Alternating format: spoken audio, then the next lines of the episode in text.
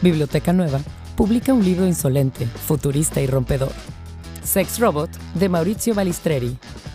Maurizio Balistreri es uno de los referentes más importantes en el estudio del posthumanismo y las relaciones entre ética y tecnología.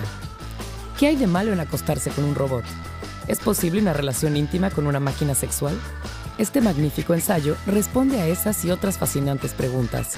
El desarrollo científico y tecnológico de las próximas décadas podría transformar profundamente nuestras sociedades.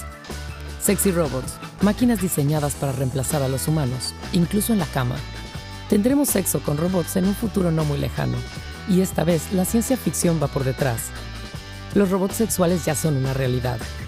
Por el momento, los prototipos son algo toscos y poco sofisticados, pero pronto la tecnología podrá producir copias cada vez más similares a los humanos.